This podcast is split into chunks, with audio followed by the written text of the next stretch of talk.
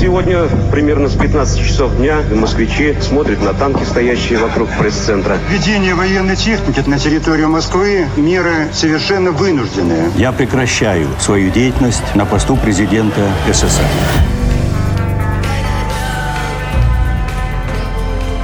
Тридцать лет без СССР. Мой 1991 год где в этот день шел по Красной площади в одну сторону, еще висел красный флаг, а шел в обратную сторону от Васильева спуска к э, площади, где стоит гостиница «Москва», уже висел триколор. Есть ли в мире справедливость? Свобода, равенство, братство. От каждого по способностям, каждому по потребностям. Подставить вторую щеку, не обмануть, не пожелать зла.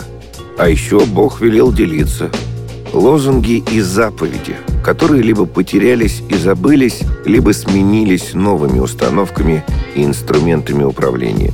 Я в моменте, я в ресурсе. Проживи этот опыт, отпусти ситуацию.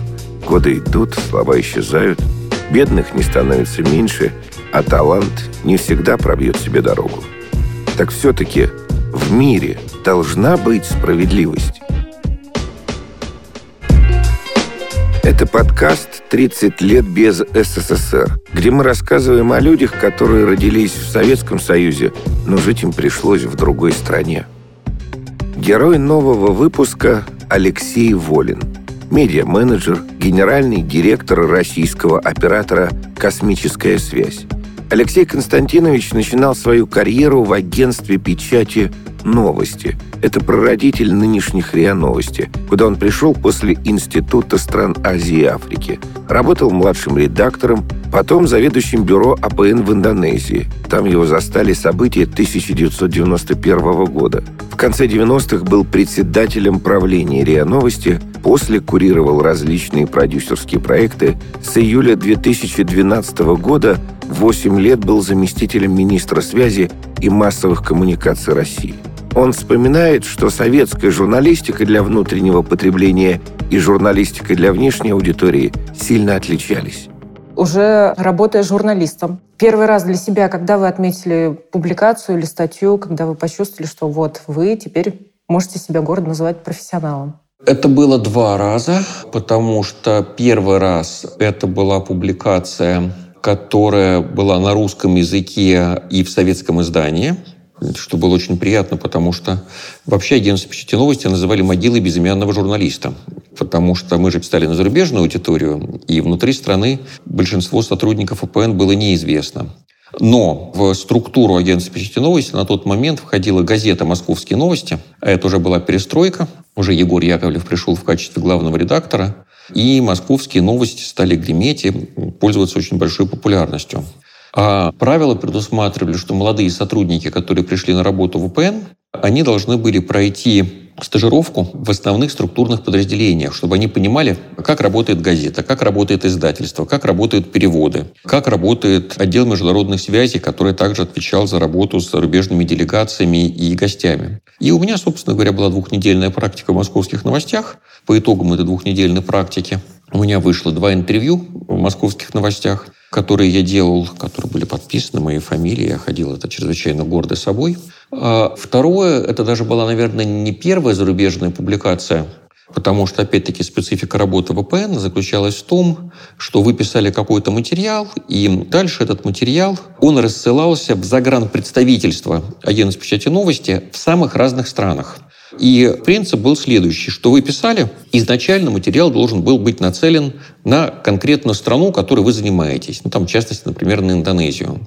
Затем ответственный редактор, объединенная редакция, которая вела блок стран, в моем случае это были страны Юго-Восточной Азии, он смотрел, каким еще странам, кроме, например, Индонезии, он может быть интересен. Ну и размечал, что там, например, еще. А давайте его направим на Филиппины, в Малайзию, в Таиланд и в Сингапур. Затем материал шел к заместителю главного редактора, уже территориальной большой редакции «Азия». Он его смотрел и мог добавлять туда другие страны. И потом получалось, что ваш материал он мог уходить в 20, в 30, в 40 стран. Вот следующим предметом моей большой гордости было, когда количество написанных мной материалов дало более тысячи публикаций в зарубежных э, странах я ходил э, крайне собой довольный. Помните, у кого брали интервью? Да, помню. Я брал интервью у заместителя министра финансов Советского Союза, и оно было посвящено тому, какие налоги платят советские граждане, как эти налоги определяются, высчитываются, потому что тогда о налогах никто особо не задумывался. Это вот сегодня мы знаем, что нужно платить налоги. Советские люди, они не парились в отношении налогов, потому что в основном все у многих изымалось автоматически из зарплаты какие-то сборы были. И тогда московские новости, они сказали, что давайте мы сделаем вот большой материал на тему того, какие налоги платят советские граждане, почему, с чем это связано и как. Очень интересно было на тот момент устроено, потому что я получил задание. Нашел телефон Министерства финансов Советского Союза в справочнике. Позвонил туда, сказал, мне нужен телефон замминистра, который отвечает за... Э, интернета тоже не было. За налоги. Мне в справочном Министерстве финансов сказали, что замминистр такой-то, вот его телефон приемный. Я позвонил в приемную, говорю, здравствуйте, меня зовут так-то и так-то. Я вот из газеты «Московские новости». Я хотел бы взять у него интервью. Через 15 минут мне перезвонил замминистра, договорился со мной о встрече, я пришел к нему на интервью. До развала Советского Союза вам удавалось выезжать за границу?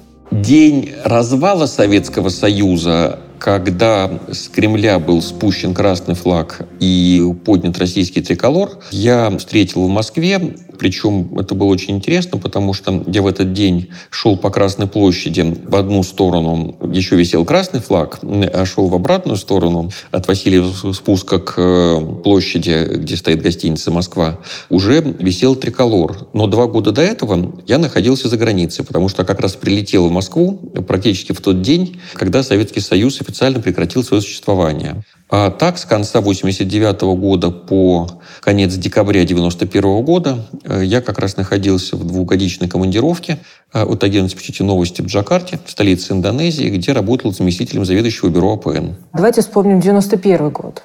Где вы находились в августе 91-го, вот, когда произошел путь? Вы помните? А, да, конечно. Вообще сам вопрос напоминает мне, мы бы его спросили, а ваши кто родители, чем вы занимались до 17 -го года?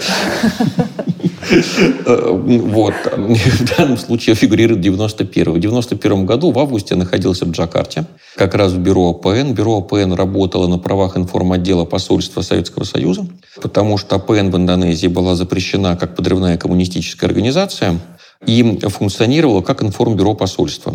Индонезийцы прекрасно знали, что это АПН, но все делали вид, что это нормально. Ну и тем более, что мы уже в 90-е годы никакой коммунистической пропагандой не занимались. Мы больше занимались как раз позитивным обликом Советского Союза, информационным обеспечением внешней политики Советского Союза. А в 90-е годы уже коммунизм никто не строил, и коммунистическую идеологию никто не пропагандировал. Более того, я очень хорошо помню, что когда я приехал в Джакарту, уже начал там работать, ну, мы много встречались э, с представителями не только индонезийских журналистов, индонезийскими официальными лицами, но и многие зарубежные посольства, они на приемах, на разного рода мероприятиях контактировали с друг другом. И у меня как-то там был разговор с американскими коллегами, и мы обсуждали, насколько хорошо или плохо для Азии, для Востока жесткий автократический режим, который на тот момент был в Индонезии, потому что тогда у власти находился генерал Сухарта, который правил страной железной рукой. И я как раз говорил американцам, которые переживали, что там мало демократии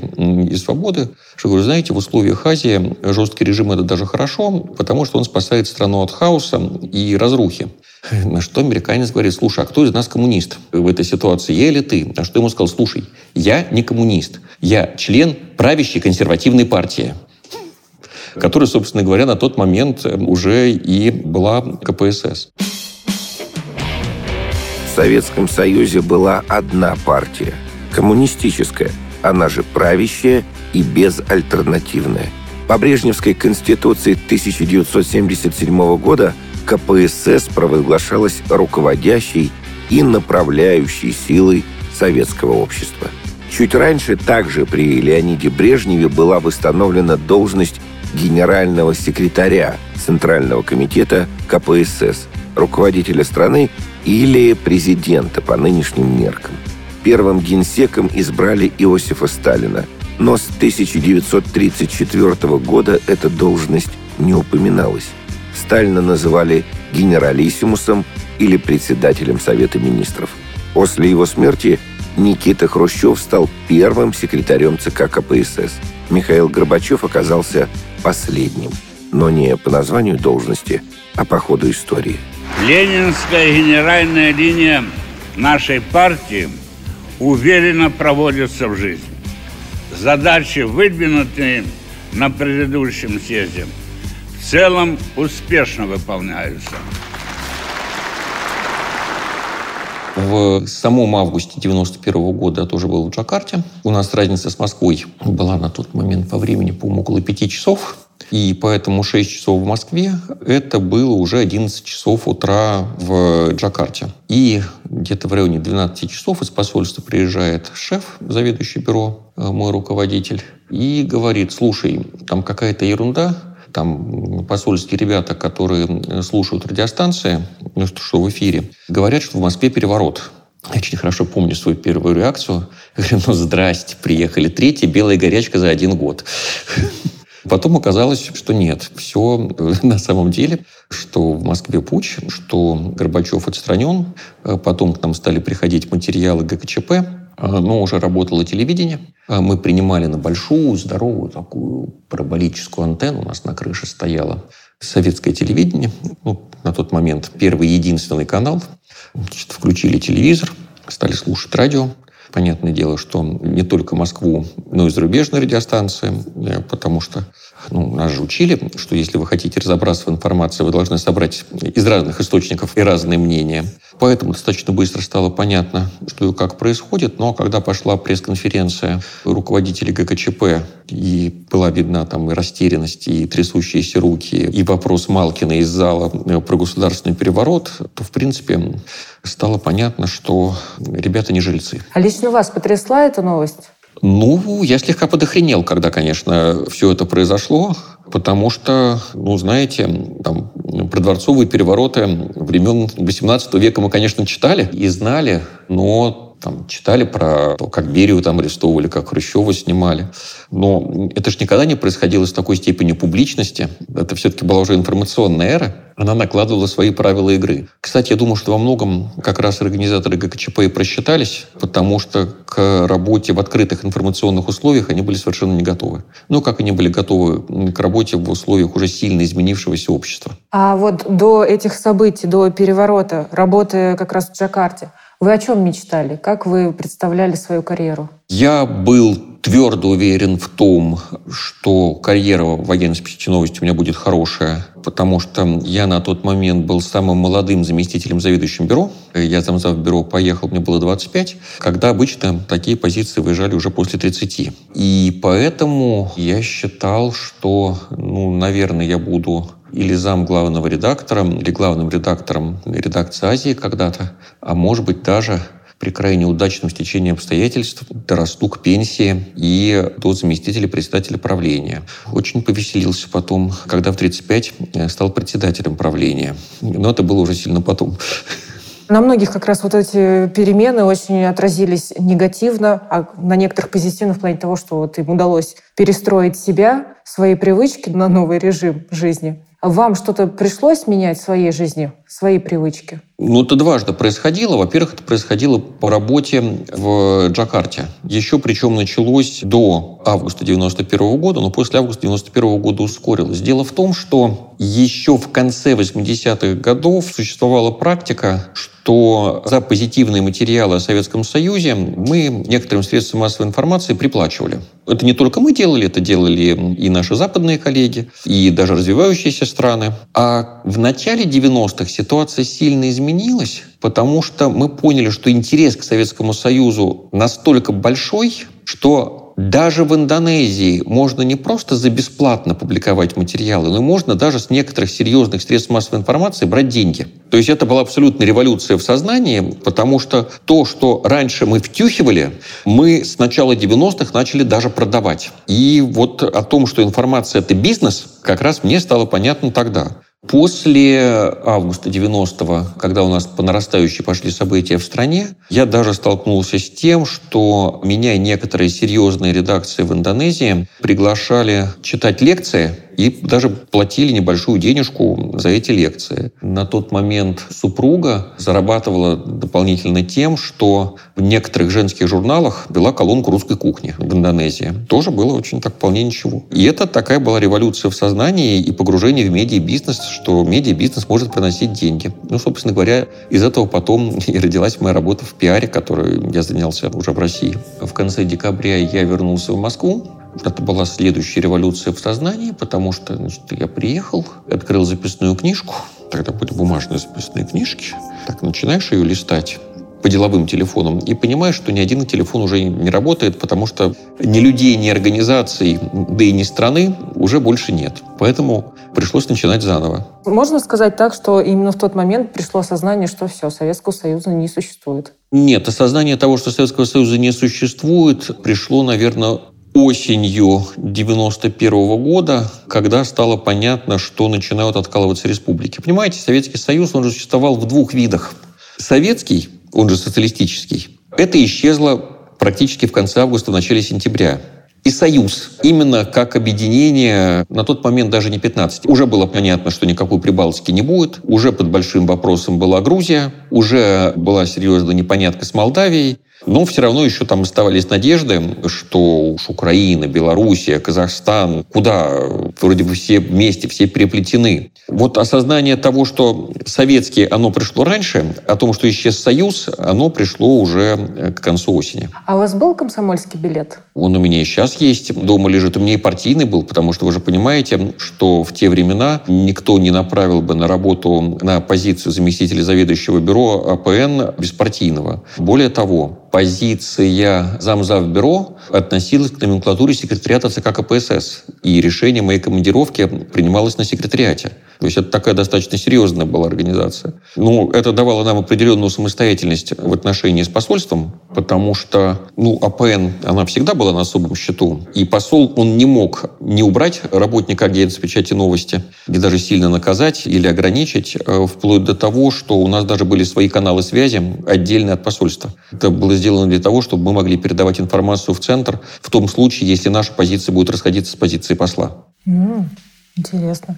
И приходилось пользоваться этими каналами? Нет, у нас был абсолютно вменяемый посол, который все адекватно воспринимал и оценивал, поэтому у нас никогда до этого дела не доходило. Но мы с послом дружили, хотя там у нас была достаточно серьезная разница в возрасте. Ну, мужик был очень демократичный, очень профессиональный. Сам вырос тоже снизу. И, значит, там как-то в шутку сказал, будешь хулиганить, я домой отправлю. Я ему, правда, также в шутку сказал, ну, знаете, будет затруднительно, потому что не вы меня сюда присылали. А вы сейчас вот сказали, что что он тоже вырос, я так понимаю, из простой семьи. То есть вы выросли из простой семьи? Ну, я вырос не из дипломатической семьи, не из международников. Ну, такая была не совсем простая. Поле не пахали, у станка не стояли. Хотя отец инженером работал на кораблестроительном заводе. И, кстати, когда инженером пришел, он кораблестроительный в Питере заканчивал, там на заводе Адмиралтейском там была такая рабочая аристократия, потому что рабочие, они были очень квалифицированы, очень ценились, э, и они проверяли новичков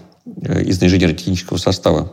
Значит, к нему пришел рабочий, который говорит, слышь, а вот как мне там какую-то деталь на станке выточить? Ну, исходя из того, чтобы сразу же посмотреть, а инженер он чисто по теории или что-то может на практике. Отец подошел к станку, сказал, что и как надо делать, и сказал, что в следующий раз таким вопросом придешь, и тебе разряд понижу.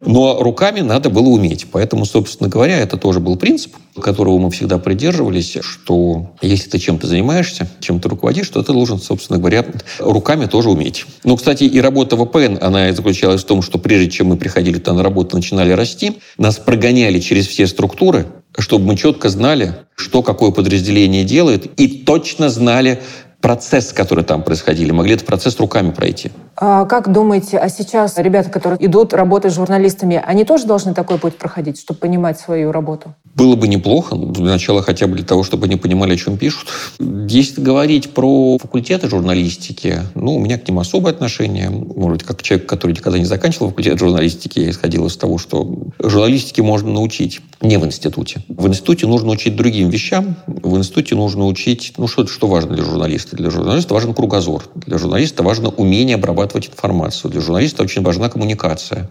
Потому что, знаете, журналист-интроверт, ну, хотя есть такие, но они в другом жанре работают. Потому что ну, можно собирать информацию в живом общении, можно собирать информацию по источникам. Сегодня как раз большая проблема журналистики заключается в том, что многие уходят в источники и ищут в интернете что-то, но это получается копипейст. Вы ничего нового не привнесете. А живую журналистику вы можете получить только тогда, когда сами в поле находите то, чего в интернете еще нет. В беседе проскользнуло слово «номенклатура». Многие не любили Советский Союз именно за это. А вот у вас было что-то такое, за что вы не любили советское время? Ну, при том, что я, в принципе, на излете Советского Союза, наверное, в какой-то степени уже относился к номенклатуре, но могу сказать, что новая номенклатура Советский Союз вообще не любила, потому что там было очень много дури, там было очень мало комфорта. Поэтому, знаете, мы со времен Рима знали, что хлеба и зрелищ – а в СССР не было ни хлеба, ни зрелищ к излету. Да и особой свободы тоже. Ну, к началу 90-х она стала появляться, кстати, достаточно большая. Но там еще в начале, в середине 80-х ситуация была несколько другая. Хотя дурь потихоньку начинала исчезать, потому что там самая большая проблема Советского Союза, она, наверное, заключалась в попытках гипертрофированного контроля за частной жизнью. Потому что вообще, если человек сыт и если никто не мешает ему в быту жить так, как он хочет, тот человек в массе своей будет лоялен. А если вы постоянно дергаете глупостями по мелочам, ну, он никакого лоялизма к власти испытывать не будет. А можно поконкретнее вот про дурь? Про дурь? Ну, пожалуйста.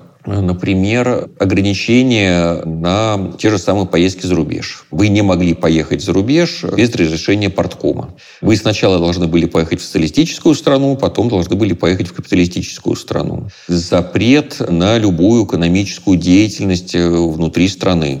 Соответственно, даже если у вас были деньги, я, например, в советские времена, работая в ВПН, очень неплохо зарабатывал, э, потому что я много писал, много подрабатывал. Но сказал, что я, в общем-то, всегда и зарабатывать любил, и деньги любил.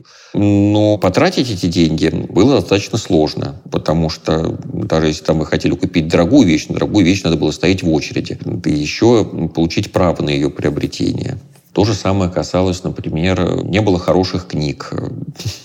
Ну, потом это стало потихоньку отпускать, дури становилось меньше. Ну, опять-таки, это то, что мы называли танцы с бубнами. Что ну, это шаманизм, когда вы там любое выступление пускай даже научное или популярное, но обязательно должны были э, сопровождать ссылками выступления генерального секретаря э, Маркса, Ленина или там решением э, последнего съезда или пленума ЦК КПСС. Все деятели искусства всеми силами будем помогать Центральному комитету нашей партии, его политбюро, нашему дорогому Леониду Ильичу Брежневу, верному ленинцу и мужественному борцу за мир на планете в их титанических усилиях по осуществлению программы мира – что было хорошего в Советском Союзе, на ваш взгляд? Что вам нравилось? Все, что мне нравилось, никак не было связано ни с Советским, ни с Союзом. Ну, наверное, нравилось то, что страна большая, там можно было много куда поехать. Хотя на сегодняшний день могу сказать, что Прага куда интереснее Вильнюса. Ваше отношение к Михаилу Сергеевичу Горбачеву, вот как человеку и как главе государства? Какое оно? Вы знаете, я могу сказать так. Ни за одного главу моего государства, при ком я жил, мне не было стыдно. Поэтому вы совершенно правильно сказали, что Михаил Сергеевич Горбачев был главой государства, что при нем в этом государстве произошли очень большие тектонические изменения, в результате которых жизнь людей стала лучше. Она стала лучше в ряде аспектов при Михаиле Сергеевиче Горбачеве, в ряде аспектов, если мы говорим про экономический, после Михаила Сергеевича Горбачева. Но он прошел тот необходимый путь, который надо было пройти для того, чтобы эта жизнь стала лучше. И во многом то, как мы сегодня живем, в этом есть э, заслуга Михаила Сергеевича Горбачева. Хотел ли он этого, то, что получилось? Какая была у него изначальная задумка? Ну, наверное, у него не все, что он хотел, получилось. Наверное, не все пошло так, как он задумывал. Но мы же должны оценивать политика не потому, что он хотел, а потому, что он сделал. Поэтому мое отношение к нему позитивное. А какое у вас мнение о Борисе Ельцине? Это президент, которого я избирал. Это президент, с которым я работал. Это президент, членов семьи которого я знал. Поэтому Борису Николаевичу, ну, в силу того, что так получилось, что с рядом членов его семей у меня были и есть человеческие отношения, у меня отношения и чисто человеческое, ну и чисто профессиональное. Поэтому оно тоже позитивное. Заслуга Бориса Николаевича Ельцина заключается в том, что, в принципе, каждый человек сегодня в России может иметь свою точку зрения. Вы всегда чувствовали себя свободным? В принципе, да. Потому что даже в условиях Советского Союза, понимаете, система опять-таки, в 80-е и в 90-е, ну, в 90-е уже и системы особой не было, даже в 80-е система, она такая была аморфная, в достаточной степени вегетарианская, ну, если не нарываться. И правила игры всем были достаточно понятны. Поэтому, ну, были очерчены флажки, куда не надо ходить. А дальше была зона комфорта, в которой вы могли находиться и, в принципе, делать то, что хотели. Про аморфную систему. Как вы думаете, почему не удалось построить коммунизм? Потому что это не жизнеспособная система. Человек очень эгоистичное существо. Человек – существо, которое любит собственность. А взять все поделить – это не работает. Поэтому попытка построения коммунизма – это была попытка провести эксперимент, который противоречит самой природе человеческого естества. Птица счастья завтрашнего дня Прилетела крыльями звеня Выбери меня, выбери меня Птица счастья завтрашнего дня Это подкаст «30 лет без СССР», где мы рассказываем о людях, которые родились в Советском Союзе, но жить им пришлось в другой стране.